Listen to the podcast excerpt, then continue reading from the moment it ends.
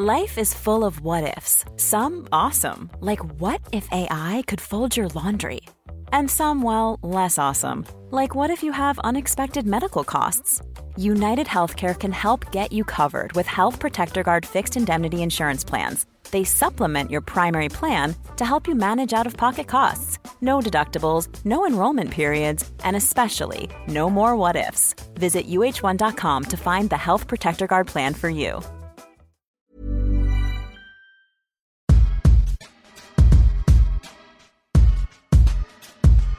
Hello and welcome to Food for Thought, a podcast gabfest wherein a multiracial mix of queer writers gather around the table to talk about sex, identity, cu- culture, what we like to read, and who we like to read. Food for Thought, the only show where cup of Joe doesn't mean coffee, it means cum. Accurate. Oh, though. my. We might, Accurate, we might be the only show, but we're not the only thoughts. Uh, I feel like Kenya is already just good. The looks on Kenya's face so far have just been like, Uh, I do not agree. I did not consent to be here Listen, in I this uh, nonsense. I agree. Am I shocked? Yes. Am I stunned? Absolutely yes. But I'm happy to be here.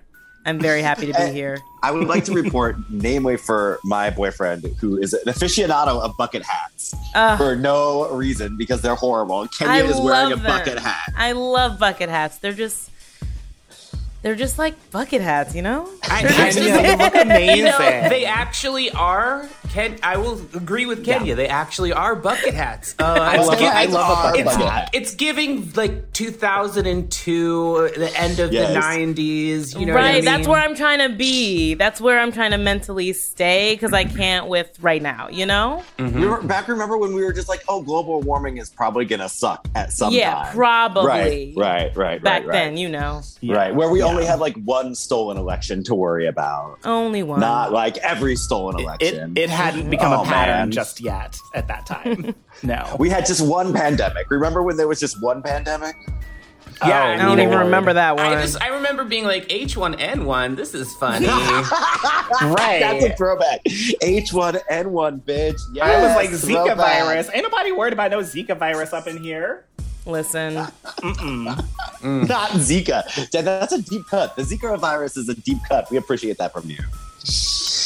Um, so I am Tommy Teebs Pico, Indigenous American poet, screenwriter, TV writer, and I'm sorry if I'm a little rough today, but I stayed up until four in the morning watching the new Stranger Things, and Oh, wow. um, I just I love that that show is so gay to me. That is amazing. in I what thought you were way gonna is say it stayed up. gay?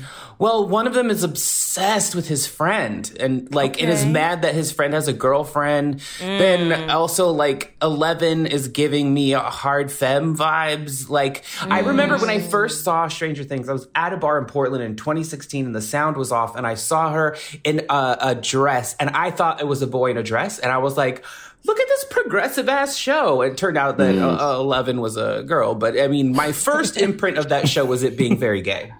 Mm-hmm. That show's been around for that long. Yes. Mm-hmm. Mm-hmm. Wow. Uh, I'm Joseph Osmundson, scientist, nonfiction writer, and between my book launching in less than a week and monkeypox being a, a thing, and COVID still being a really bad thing, and the semester of hell just ending, I'm so tired. I'm tired just listening to you. Yeah, I'm no. a husk. I, I'm an empty husk of You a are, human you are a person. Wayne little husk. I'm so sorry about that. I hope you get some sleep soon. Sleep is important. mm-hmm. Mm-hmm. Oh, what? Sorry, what were you? I was snapping. Sorry, I'm back. I don't know. I don't know. I'm Den Michelle Norris, and I'm a reader, a writer, a former figure skater. And even though I don't always believe in allowing white people time to rest, um, in Ho's case, I'm just going to say, baby, you need to learn how to say no. Ugh. Okay. Mhm. Hi, everyone. I'm Kenya Denise. I am the co founder and owner of Domino Sound. I'm a mm. writer, a psychedelic researcher.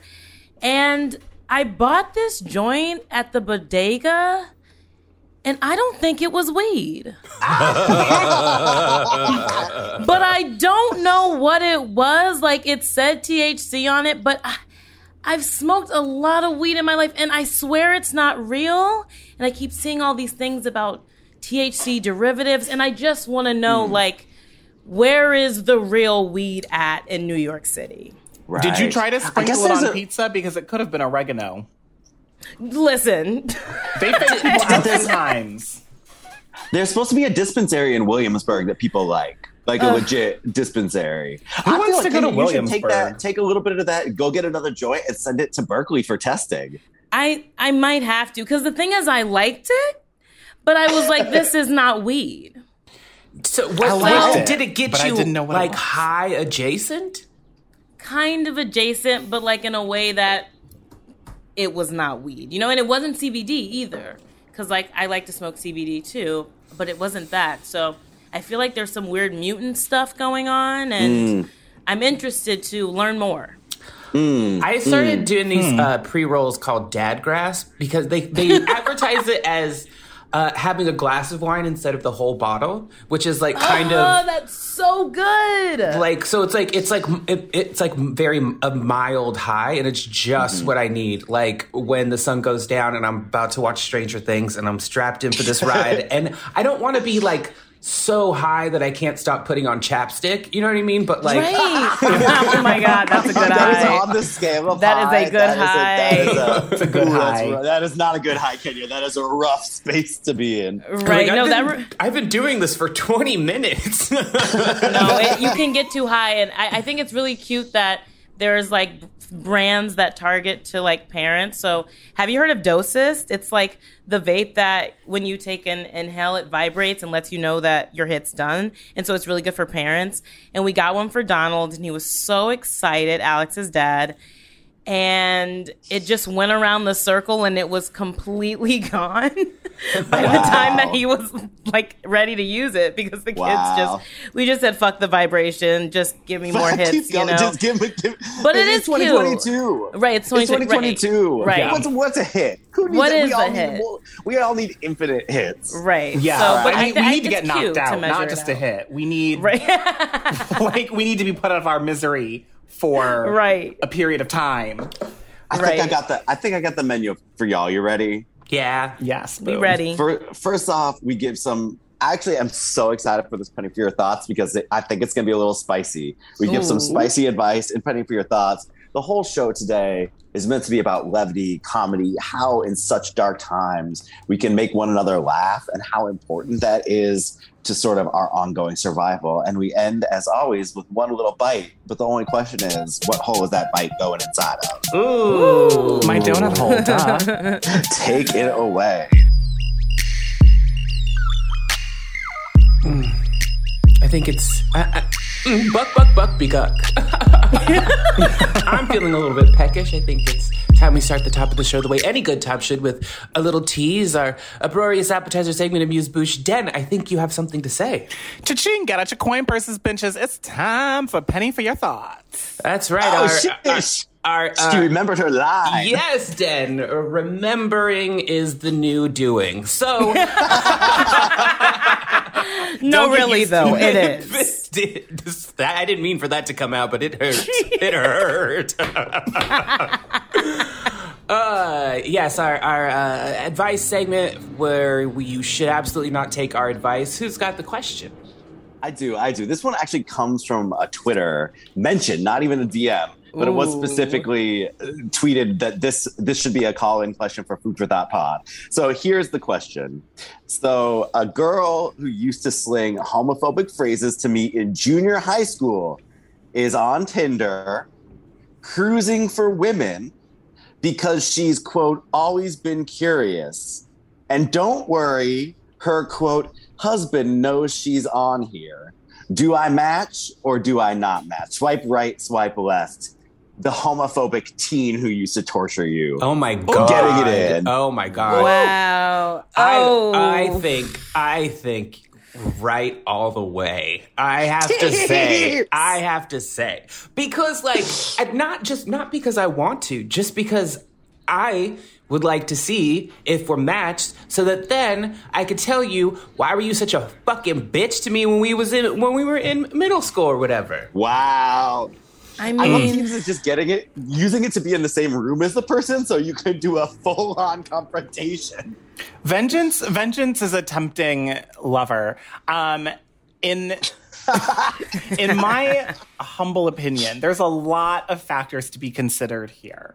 Um, Yeah. But here are the two main reasons why I might consider swiping right on this person. One, simply to troll them for payback, give them a little oh. pain. And two, if they're someone that you like were attracted to or had a big crush on, swipe right and fuck the shit out of them oh. so that by the time you're done with them and they've been rode hard and put away dripping wet, it is very clear to them that they are unequivocally a fagot in whatever Oh, context wow. that means. Jen, so you're, you're literally saying sex as conversion therapy, but conversion from straight to gay. 100%. 100%. wow, wow. And then I mean, leave them wanting more, knowing that they'll never get it as good again. So those are two reasons why why I, you would swipe right. I, I, Um, wow. I think What would you do, Kenya? you guys are very radical. Thank you for those opinions. Um, I think Thank you for those opinions. I think first of all, I think most homophobic kids in high school, as I remember, are fucking gay now. Yeah, dude. So Yep. it's like the most common thing for a homophobe bully to be gay in adult life. Like it's just a thing. So, I mean, I don't know if I would be like swiping right, trying to be cute. I think I would more message them. I don't know. Can you message them on this thing? You have to swipe right to message. Okay, so okay, so then I would swipe right just to message. And I would say something super cryptic like I see you though. Ah! Oh my god! And just never respond ever again. Oh my Nightmare. god! I Y'all love that one. I love I love that Y'all. spicy take. Kenya Denise is an evil genius. Y'all are wild. I have to say, so th- this has not happened to me, but uh, a, a while ago, I had a DM in my Facebook from a person who I remembered vaguely. I, there was so much homophobia spewed at me when I was young that like this Mm. person doesn't even particularly stand out as doing it, but they like were they came to like apologize. And I will write them back eventually, but I've been mm-hmm. so blocked about it because it just like unlocks a place in me that I kind of like I don't know that I could fuck my way through. I don't know that I can forgive my way through. It's just like I actually do the therapy thing where I'm just like, how can I care for the trauma that was done to little baby Joe at that time? You know what I mean? I I kind of need to put distance between myself and right. the, the people who were directly harming me uh, sort of relentlessly day in and day out to the point where I just always felt on the I was on the brink of violence. I don't think a swipe right would help me in this particular situation. Yeah, I feel like you would catch a case. Yeah. You you uh, Like that's what it's sounding like. 100%, Like it's sounding yeah. like you would catch a case. Yeah. So I would like yeah. I would like be t- I would be topping them and like pushing like like pushing their head into the pillow, but then I would just like lose all sensibility and like fully crack their neck, you know, and they would I see that. there. you I know, see and that. I, I don't think I trust myself to, to be a good version. To be, I, I, I don't know. Dying during sex might be good. Se- I don't know. I don't know. I don't. I'm not Take putting it myself- there. Take it there. I'm okay. Not, I'm, put, I'm not putting myself in in this particular set of circumstances. I don't think. I have a question though for the group since we're talking about this. Were there ever moments in your youth that you were like picking on someone for being like a faggot? Because I feel like that, you know, it's such a common. Def- everyone is like, we were too gay. No. No. Well, I think also because like I know you guys are only like four years older than me, but the, I feel like four years now with the internet, it's like Yeah. it's a gap, and I really do feel like I came up right at the time where everyone was like super bisexual. Like I feel like Wow. we definitely said things that like probably like we would always be like, "You're so gay, that's so gay," but we were all gay, so it was kind of like like I wouldn't say it now, but like we were just so crude about it. Um but I think I just kind of grew up in that kind of city environment, which I'm really grateful for. And no, I, I didn't bully. I, I wasn't really a bully.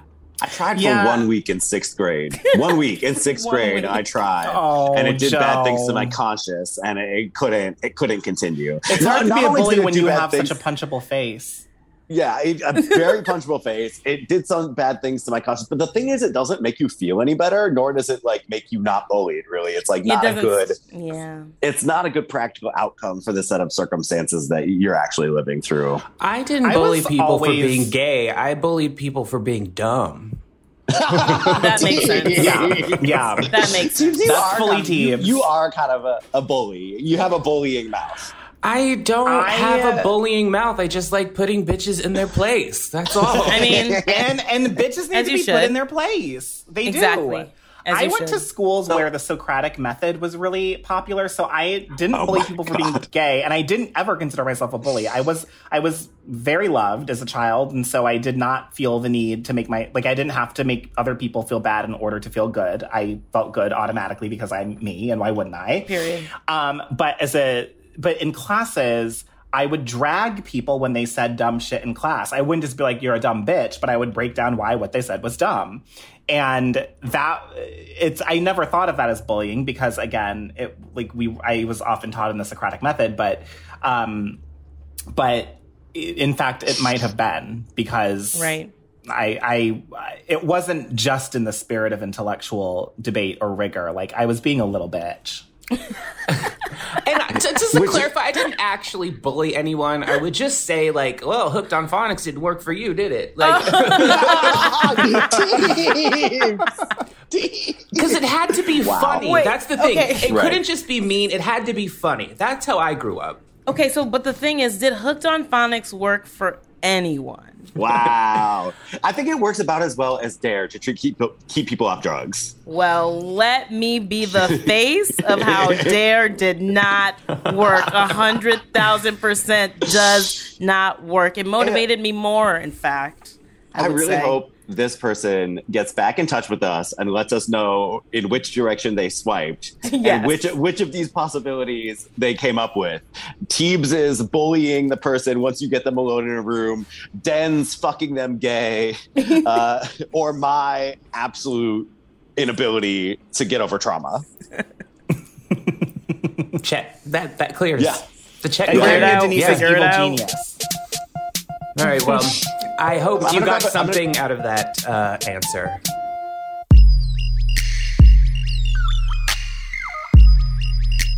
I think it's time we get to the meat of our discussion, the thought process spelled T H O T. T H O T. And to sling our meat this week, it's me. So Yay! I was in the inbox of all these thoughties because the world seems so dark right now. And I, you know, so many things that have been happening have made me feel absolutely sick to my stomach. And we're not even in a Republican fucking regime right now. Right, right. Or are we? or are we? So I thought maybe we'd get a li- like add the levity to this conversation and just talk generally about comedy because mm. it's something that I've always used to get over. It's something that I've always used not I mean sometimes as a defense mechanism, but also as a coping mechanism. And I think like there are I love in the same vein that I love people's voices, I love people's sense of humor. And I'm always so curious about how they developed their sense of humor. Well, those of us who have us. I mean, they, that's what Right. right. So, sense of exclu- humor. basi- basically excluding me. Yeah, I am yeah, not yeah. involved in this conversation whatsoever. So my first question is going back in time uh, to your uh, t- to your formative years. What do you think informed your sense of humor? Was it a television show? Was it a comedian? Was it a confluence of things? Was it your family? Like, because well, like I said before in the in the penny, like uh, you know, on the res. You you could get away with an insult, but it had to be funny. Like it couldn't be mm-hmm. cruel; it had to be funny. And I feel like so much of my sense of humor was given to me by my cousins. It was given to me by mm-hmm. my not my parents. They're not really that. My parents aren't funny, but my cousins are. my cousins were hilarious. The way that they would roast each other, and then but it but it Yeah. encouraged me to be quick on my feet. It encouraged me to come back mm. stronger, and also it, it taught me how to take a joke when it was when it was a joke. But the other Right. thing I think that was instrumental in in in in setting my sense of humor. I mean, it was like the sitcoms of it was '90s sitcoms, but specifically, I think of The Simpsons. That is something that I watched on end all the time, and Living Single. Those were like I think my two. Iconic. Um, But, I think Tanya, I had about a similar experience to you. Well, at least part of my humor. Um, I don't know. I kind of just was born thinking everything was funny, but also black people are just hella funny. And like with half my family being from New Orleans and half from DC, I mean, I was just like around the funniest motherfuckers of all time. Like, uh, they could just really curse someone out in the most beautiful, hilarious way. So I really grew up like appreciating that and loving that. So yeah, my cousins, but also my aunts and uncles. Um, so I think that's where the beginning of my comedy, like it was just kind of natural, like how black people are, and especially we're really good at um, using laughter and comedy to deal with like really intense trauma. So I've definitely seen that. Um, but I would say like when I got a little bit older, like in my teenage years, I really, really appreciated Katt Williams um, as a Oh my god, yes. Like like the early Katt Williams, I was just like absolutely addicted to it. I also really liked Key and Peele. I like really liked fuckboy comedy when I was just the you know like Yeah, a young yeah. stoner. Like and I just love that shit. Um, I like physical comedy. Like I like Charlie Chaplin. Um, and yeah, I definitely love like sitcoms. Um, I feel like when I was growing up, it was very much uh, like the Fresh Prince of Bel Air type stuff. Like that was like the funniest show of all time to me. Like I just love that show so much. And like Martin. Oh my God, Martin! Oh my Martin God. is terrific. Because Martin Martin, and Living Single were on the same night. It was like the best night. Yes. It was Thursday night. It was the best night of the was- week. Yeah, fu- I mean, fuck NBC, fuck Friends. Curious, Ken, have you have you watched the um, Fresh Prince uh, reboot? No, I'm kind of one of those people when I love the original so much, I'm like, I'm not even really trying to see it, the new hmm. one. Like, but I, would try it, but I haven't seen it. Because it's not a comedy. Yeah, it's like a Yeah. drama. I, I and I mm-hmm. was kind of like, okay, I could definitely see that story as a drama, but I don't know. I, I loved the comedy of it, but I do think it only could exist in the time that it did exist. Like, I think right now it couldn't be the same show. What about you, Dan? First of all, I didn't know that that show had even been rebooted. So shocking. No, we, have, we have literally talked Queen of pop it culture. on this show before. On this show, Teebs have talked about it before. I forgot that. Um, so my, I feel like my sense of humor definitely, my family is the most formative basis, but with the caveat that like my family was a little bit different in that I don't know if it had to do with because they were so religious or what. There are certain aspects of sort of like standard things in in sort of black families and black humor that I feel like my family didn't really engage in. So like there was no real roasting of people um, in my like circle going around. Uh, what my family did that was so great that was just very performative, very theatrical, and lots of storytelling. So I, you know, and so like I'm, my sisters are 17 and 15 years older than me. And so like my favorite thing as a little kid, and my parents would do this, especially when we were in the car driving to see family, was for them to tell me really hilarious, funny stories about my sisters from when they were kids, like before, bef- way before I was born, just hearing them be crazy. And so so much of my sense of humor is less around quick comebacks and jokes. Not that I can't do that sometimes, but it's really around um, story storytelling and and inhabiting characters and inhabiting voices and things like that. And so that's that's the foundation for sure. Um, but in terms of sitcoms, like my family, uh, I mean, Martin is legendary in my family. Shanae was formative for me. Hello. Um, Yeah. we like Shanae was important. Um, and so all of the movies that sort of were in that tradition as well. Living Single was also really, really formative for me at an early age. Um, but again, I grew up in this family context where there was so much of general pop culture um, that I was restricted from from consuming. And that I didn't start to consume until I was in high school but and college. But once I did, I got really into it. So like I really, really love stand up and I fell in love with Wanda Sykes around that time and her mm-hmm. stand up specials. I loved Kathy Griffin, um, who again, her stand up at that time was really oriented around telling, storytelling. Um, mm-hmm. And I will also say, the sitcom Girlfriends, which I've just been recently Ugh, binging again on Netflix. Y'all, y'all will hear me talk about Girlfriends all the time, but that show is fucking funny. Ugh. Tracee Ellis Ross is a comedic genius, and mm-hmm. I mean, yes. people do know it because of Blackish, but like long before that, she was a comedic genius, as well as all of those women were. And mm-hmm. so that show really um, invited for me like a space to sort of center femininity and black femininity in comedy. And that was something that mm. I wasn't seeing a whole lot of in other areas. Um, Living Single had some of that as well.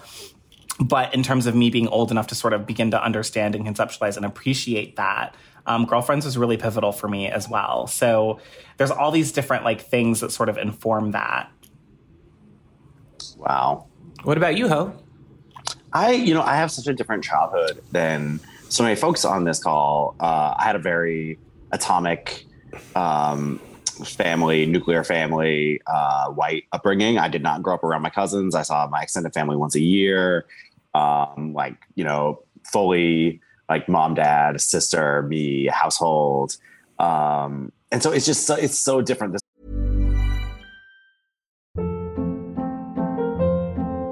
Hold up. What was that? Boring. No flavor. That was as bad as those leftovers you ate all week. Keke Palmer here, and it's time to say hello to something fresh and guilt-free. Hello Fresh. Jazz up dinner with pecan-crusted chicken or garlic butter shrimp scampi. Now that's music to my mouth. Hello Fresh. Let's get this dinner party started. Discover all the delicious possibilities at hellofresh.com. There's never been a faster or easier way to start your weight loss journey than with PlushCare.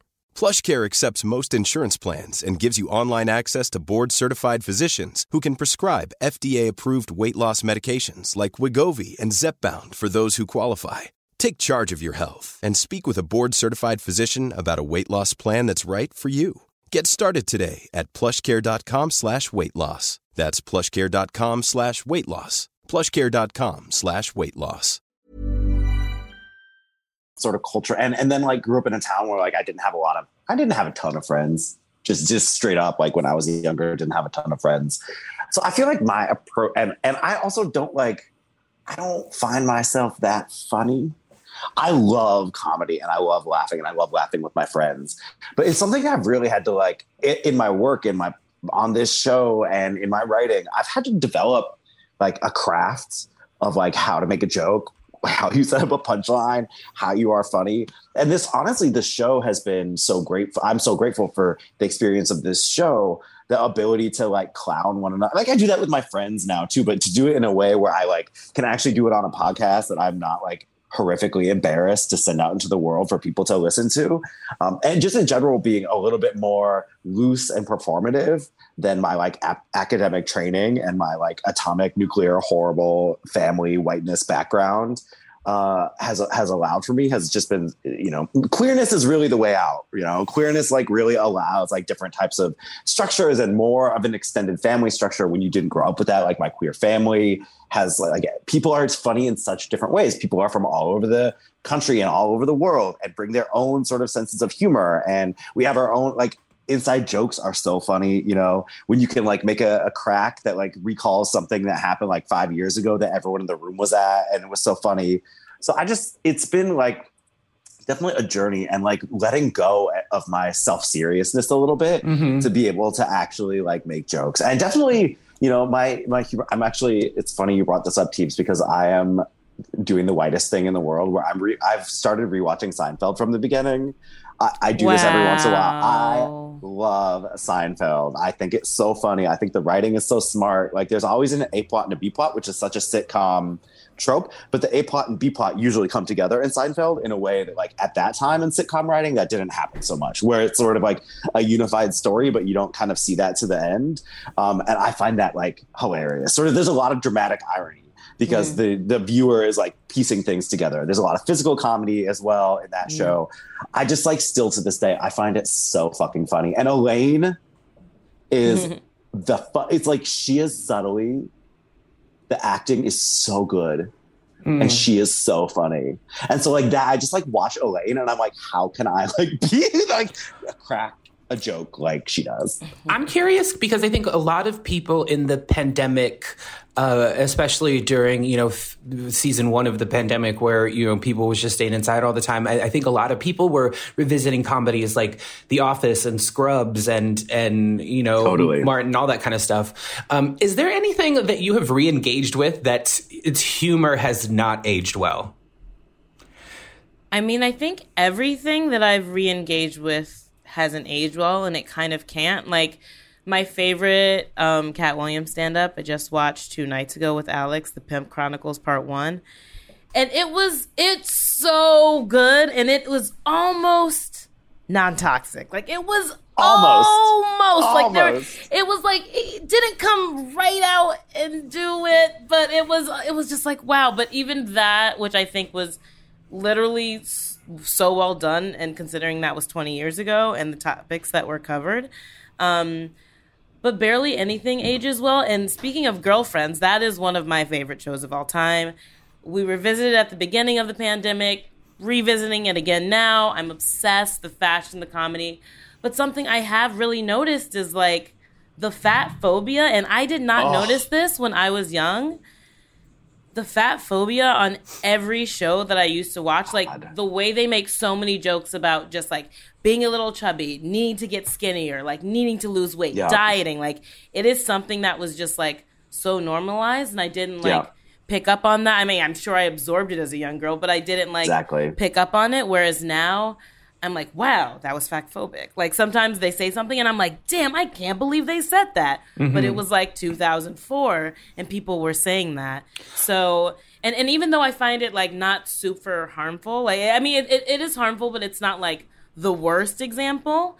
Um, but yeah, even things like that really just stick out to me um, and show how much we've somewhat progressed as a society. But Well, I mean, that was the punchline. The it's the it's not an interesting punchline anymore. Like Right, the right. punchline is you're fat, and it's like Right. So the fuck what? Right. Yeah. Big fat is beautiful. like Right. It's but like the- it's totally in Seinfeld as well, right? Like eighty percent of the George jokes are either fat or bald. Like that's Right. it. That's like the entirety of the joke is like you are fat or you are bald.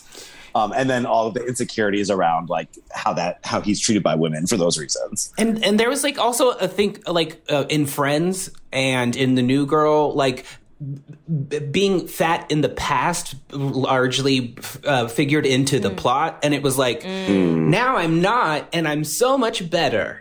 And like Right. that's Yeah. just and also at this time, you know, you'd go to a, a supermarket checkout line and every magazine was like, who's gained weight, who's too Yo. skinny, you know? Yo, it was not right. So I was, first of all, really quickly about girlfriends. I was thinking about that just this weekend because William is awful about weight, and then William um, is told by the by a, a psychic to date um, Jill Scott, who's playing this Right. character Donna. And, you know, she's a full figured woman, and he's all like, oh, she's cute, she's so beautiful. And I kept watching, and I remember that when she was on the show, it was kind of a big deal. Like, Jill Scott was going Right. to be on Girlfriends. And Right. I was just watching this, and I was like, but see, if it wasn't Jill Scott, like if they hadn't specifically been like, mm-hmm. we're getting Jill Scott and we're putting her on this show, that would not have gone down like that, at least if they're being, mm-hmm. if they're keeping up with continuity, because William wasn't trying to fuck with fat women. Or like, not at all. And all of the women on the show were so skinny. And so I was thinking about that. But another thing that I was thinking about it, like in regards to like even friends which i sort of casually grew up on and started watching a couple years ago and got through some of it and also girlfriends because i took them very differently at different mm-hmm. times is how comedies talked about queerness and being gay and it's really interesting for me because a, lot of this has to do with my family my context i also i didn't grow up around the only black people that i was around when i was growing up were like church folk so Mm-hmm. You know, in, in, in Ohio, that's like what there was. I didn't even get exposed to sort of any other way of operating as a black person in America until I went to college. And I didn't even realize that until I got to college and everyone wasn't trying to shove Jesus down my throat. And um, I remember that watching Girlfriends, which started airing when I was a freshman in high school, you know, there was constantly, almost in every episode, there was some kind of joke about homosexuality, even though it was, cl- and sometimes transness actually. And they actually did have just like a cameo with like a trans character really quickly once or twice. But I remember that at the time I took, we were so starved for media representation and I was so starved for any kind of intersection between queerness and blackness that I only took that to be affirming. That visibility, even as the punchline, as always the punchline in all these different moments, for me, told me, oh, here is a context of black people where I can actually be gay and be queer and it's and it's fine because that's all we had in terms of representing queer black people on TV. And like the role that it had for me was really, really affirming. And it was part of me envisioning a life for myself beyond what I was growing up within and where I was. And yet I can look back on it with a 2022 lens and be like, that's horribly problematic. That's so homophobic. Why it gotta be a problem? Why, why does the hippie character who's so free loving and actually has had sex with women and his name is having had sex with women making comments like, oh, you need to watch out for your son in this moment? Like, like there's so many different things there. But for me, at that time and in the context that I was in, all it did was make me feel affirmed and make me feel like there was a context and a place within this country where I could be visible. And I've been thinking a lot about that um, really intensely as I look back on that show and other shows as well. There's a, is there um excuse me I remember watching a scary movie recently, just because I'd I uh, like heard Anna Anna Faris like on a podcast or something like that, and I was like, oh yeah, I remember because that was her first big role. That movie is so fucked up. Like, uh-huh. excuse me. It is so like there is a character named Mr. Man, or no, Mrs. Man. She's the I PE know. teacher, and it's a Republican fever dream. It's like every single Republican talking point in 2022 about anti-trans shit is like mm-hmm. just in that movie where like it's really a man who wants who's pretending to be a woman so that she can uh, so that he can get in the locker room and like see girls naked. And it's like so fucked up. And like the other the the two of the killers their whole motivation for being killers is that they're gay. And like and but the thing is like there I, there is still some like the the the the um bottom line for the punchline has obviously changed and i think about like the sort of paula pell uh, tina fey sort of comedy where it, when it gets into its problematic regions it's like the the punchline is like that person has an accent isn't their accent right. funny you know but i'm curious if there are any jokes you remember from early comedy specials, early television shows, or something that has kind of stuck with you. And I'll tell you mine. It was from Queens of Comedy. And Mo'Nique had this joke where she was like, because I think this is this saved the joke and it saved it from being homophobic, where she was like, I'm sorry if there are any homosexuals in Memphis, Tennessee. I'm sorry um, because anal sex is some painful, horrible shit, but I like it now. and then she just goes on her whole anal sex journey and how she gets her partner into anal sex too. And like, it's just, I was like, it was so good. The turn of that joke was so good that I was like, this is, cause it's like, it sets you up for the, an expectation of homophobia. And then it's like, no, I get it. Getting it up the butt yeah. is nice. yeah. I definitely, I think um, mine is actually not from a comedy special, but I have this distinct memory. I just find it hilarious. It's actually from the Simpsons teams of um, you know, everyone makes fun of Milhouse, and I feel like I identified with Milhouse for this reason. And Milhouse wears like three quarter length pants, and like it's an episode where like everyone's making fun of him for his like three quarter length pants. And at the very end of the episode, the house floods, and everyone gets their shoes and socks and pants wet, but Milhouse doesn't get his pants wet because he's wearing three quarter length pants, and he just goes, "Everything's coming up, Milhouse." and I was like, "Yes, Milhouse." The entire episode, the entire your entire outfit is like a setup for this moment where the thing that you get made fun of for is really your special power. I remember also Milhouse. Uh, so me and my friend Lauren have this running joke because her her um, screen name on Instagram is Thrillkinson because when Milhouse bought a video game, he he he he input his name as Thrill House, but it cut off, so it was just Thrill Ho. yes, because he couldn't fit that many letters on it, and that's also everything's coming at Milhouse. That character sticks out. That sticks out so clear to me as like. Yeah, I can see why you would identify with that character. One hundred I get it. percent. I see it. I am. I am Milhouse. Honestly, the way your hair looks right now in the Zoom, ho, I you really the shape of your head. I don't know. I, it, I see it too. I could fully be a Simpsons character right now with how I look. You really Everything is a disaster. It looks great. what about what about you two? Is there any are there any punchlines or jokes that stick out in your mind from pop culture or, or Yes. Um, there's so many, but I think one you know those ones that like those lines in movies that you just like scream along anytime you see the movie, even though you've seen it like two thousand times. It's kind of unhealthy. So like white chicks, listen. Yeah, my God. That movie is so problematic, but I just love it so much. Ever since I first saw it, I've loved it so much. And I just love the part at the end where Terry Crews is like on the ground and there's the big reveal um, that they're like not who they say they are. And the girl, or like one of the Wayans as the girl, is like, Yeah, I'm sorry, I'm not this person. And he's like, you mean to tell me you're not a white woman? And it's just like the the reaction of that all the shit has gone down, and he was just so shocked, even though they looked nothing like white women at all. It was just so ridiculous, and always just stands out to me. I also love, and I don't. This isn't a punchline, and I don't even know if this was like laugh out loud funny, but Daria was really funny to me when I was oh, younger. yeah. And I just loved how she used to do that hand during the opening. Like things would be thrown at her and she just didn't try at all and just extended the hand slowly after. And I just like loved that energy and it always made me chuckle. Yeah, Oh I mean, God. Daria is a queen of disaffection. I love Yes. it so Yes. much. I just love that vibe. Love it. Daria Daria still inspires me to this day, and I'm very excited for um, the series that Tracee Ellis Ross is doing um, as Jodie. Uh, I think having graduated college when eventually when when that comes out eventually. Um, so for me, and go with me here.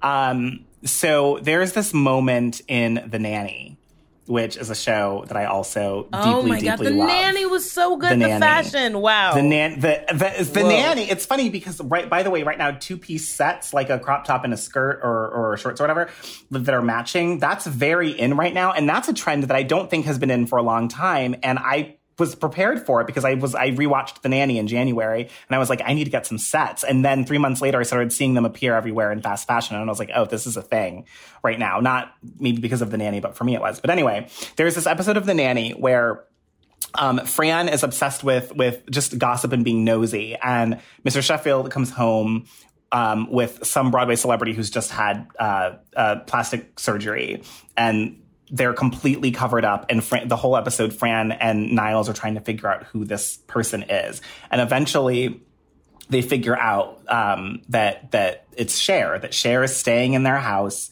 recovering from having had plastic surgery, and so at the end of the episode, um, I think she's accidentally spilled spilled the secret to the press, and the press is surrounding the house, and they're trying to get Cher out of the house, and um, she has joked in this episode and previous episodes that she her uncle Ira um, is is a female impersonator slash maybe trans person, trans woman, um, and does the best Cher like this side of of Queens or whatever. And so the end of the episode is them show, you know, having invited the press into the house. They're standing at the bottom of the staircase. They start playing um, a classic Cher song and they walk out. And the whole goal is that they're going to try to sneak Cher out. And Fran's like, it's going to work. It's going to work. She looks just like Cher. Like, it's brilliant. And of course, she comes out and she looks nothing. She's impersonating Cher, but she looks nothing like Cher. No one in their right mind would be convinced that this is Cher.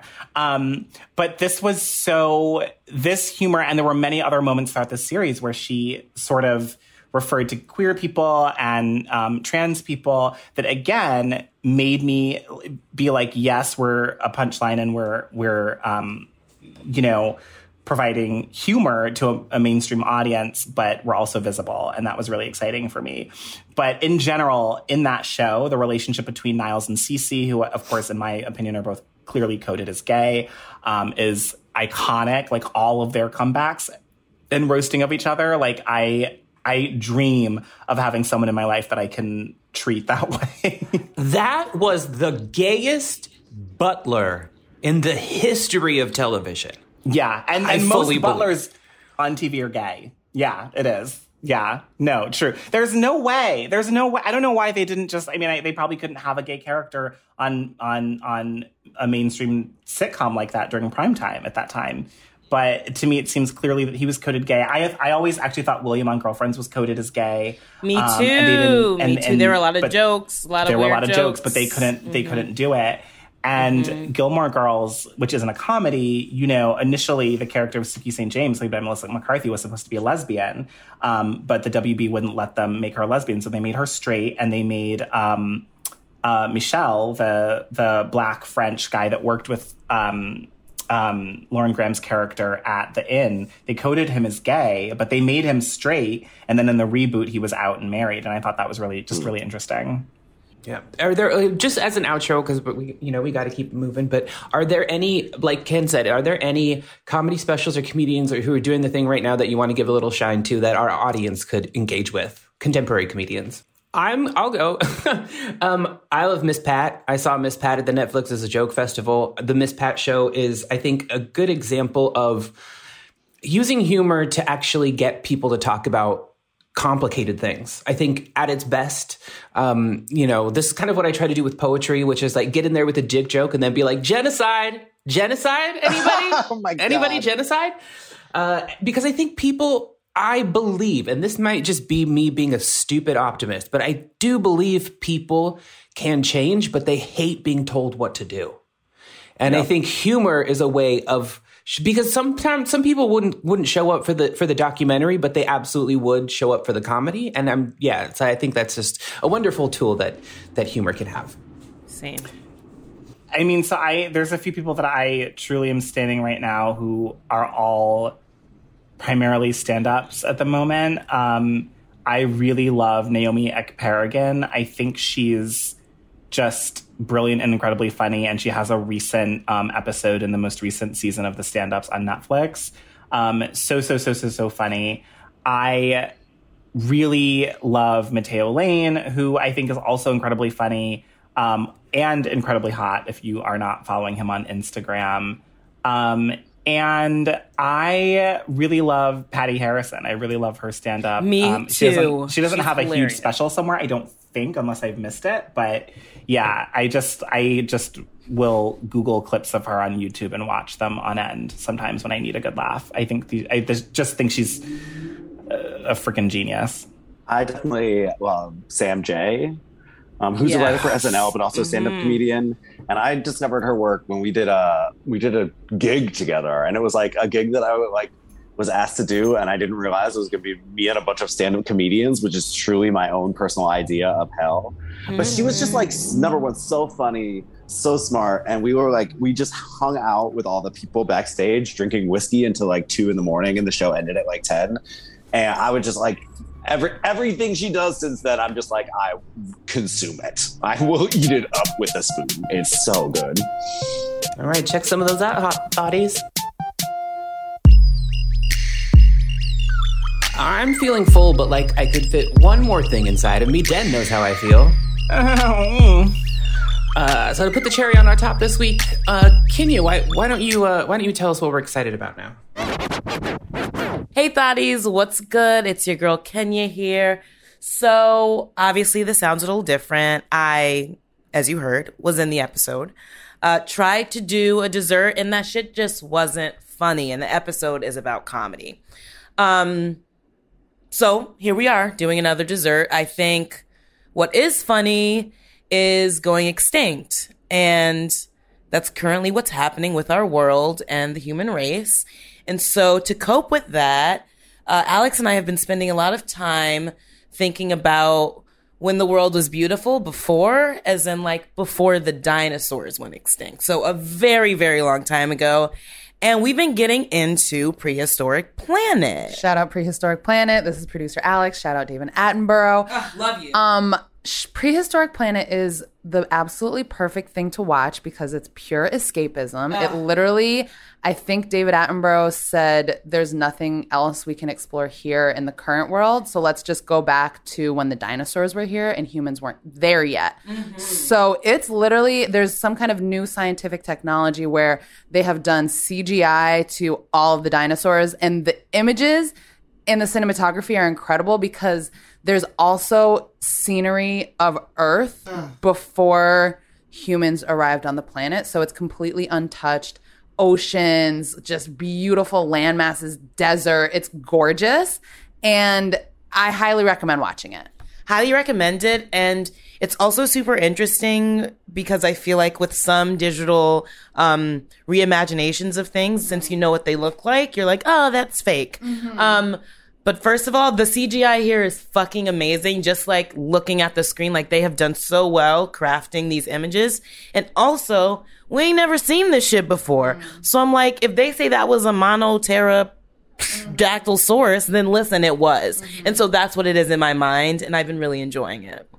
Also, I want to give a shout out to the extra delectable content that they have created on Prehistoric Planet because there are these really cool little five minute videos that show the science behind all of the images and kind of how they came up with this is how the dinosaur looks, this is how the whale in prehistoric times looks. And David Attenborough is in there just kind of, you know, explaining the science and all of that. So we love an extra delectable bite. Highly recommended to watch that after the episode. Um, what else, Ken? Um, David, we love you. I love what you're doing for the planet, what you tried to do.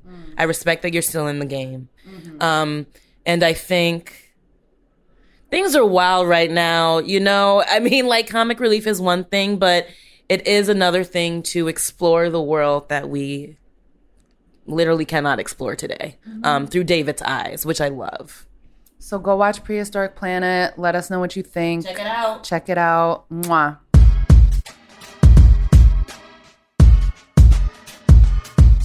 This episode of Food for Thought is made possible by the generous, unequivocal support of Rose and our home at Stitcher. Our producer is the gorgeous Garganelli Alexandra De Palma. Subscribe, Garganelli. subscribe, rate, and review us five stars on iTunes, or Joe stops using Facebook. Oh, no, no. Never, never. You can find me at Hey Teebs, H E Y T E B S, on Instagram because I deleted Twitter. You can find me and pre-order my book Virology out very soon at www.virology.com. Um, I'm Den Michelle. You can find me on Twitter and Instagram at the Den Michelle, and you can follow my editorial pursuits at Electric Literature. And stay tuned because we will have some really exciting things coming up there. I'm Kenya Denise. You can follow me on IG at Kenya Diggit, K E N Y A underscore D I G G underscore I T. Or uh, you can follow Domino Sound and follow Domino Sound um, at Domino Sound CO, and that's on Instagram. Find us on Instagram as Gay Sluts Who Read and Facebook and Twitter at Food for Thought Pod. And finally, send your questions, thoughts, concerns, and dick pics to thoughts at foodforthoughtpodcast.com. As always, that's food, the number four, and thought spelled how? T H O T. I love Everything's coming up, Milhouse. Oh, God. Ever catch yourself eating the same flavorless dinner three days in a row? Dreaming of something better? Well, HelloFresh is your guilt free dream come true, baby. It's me, Keke Palmer. Let's wake up those taste buds with hot, juicy pecan crusted chicken or garlic butter shrimp scampi. Mm. Hello Fresh. Stop dreaming of all the delicious possibilities and dig in at HelloFresh.com. Let's get this dinner party started.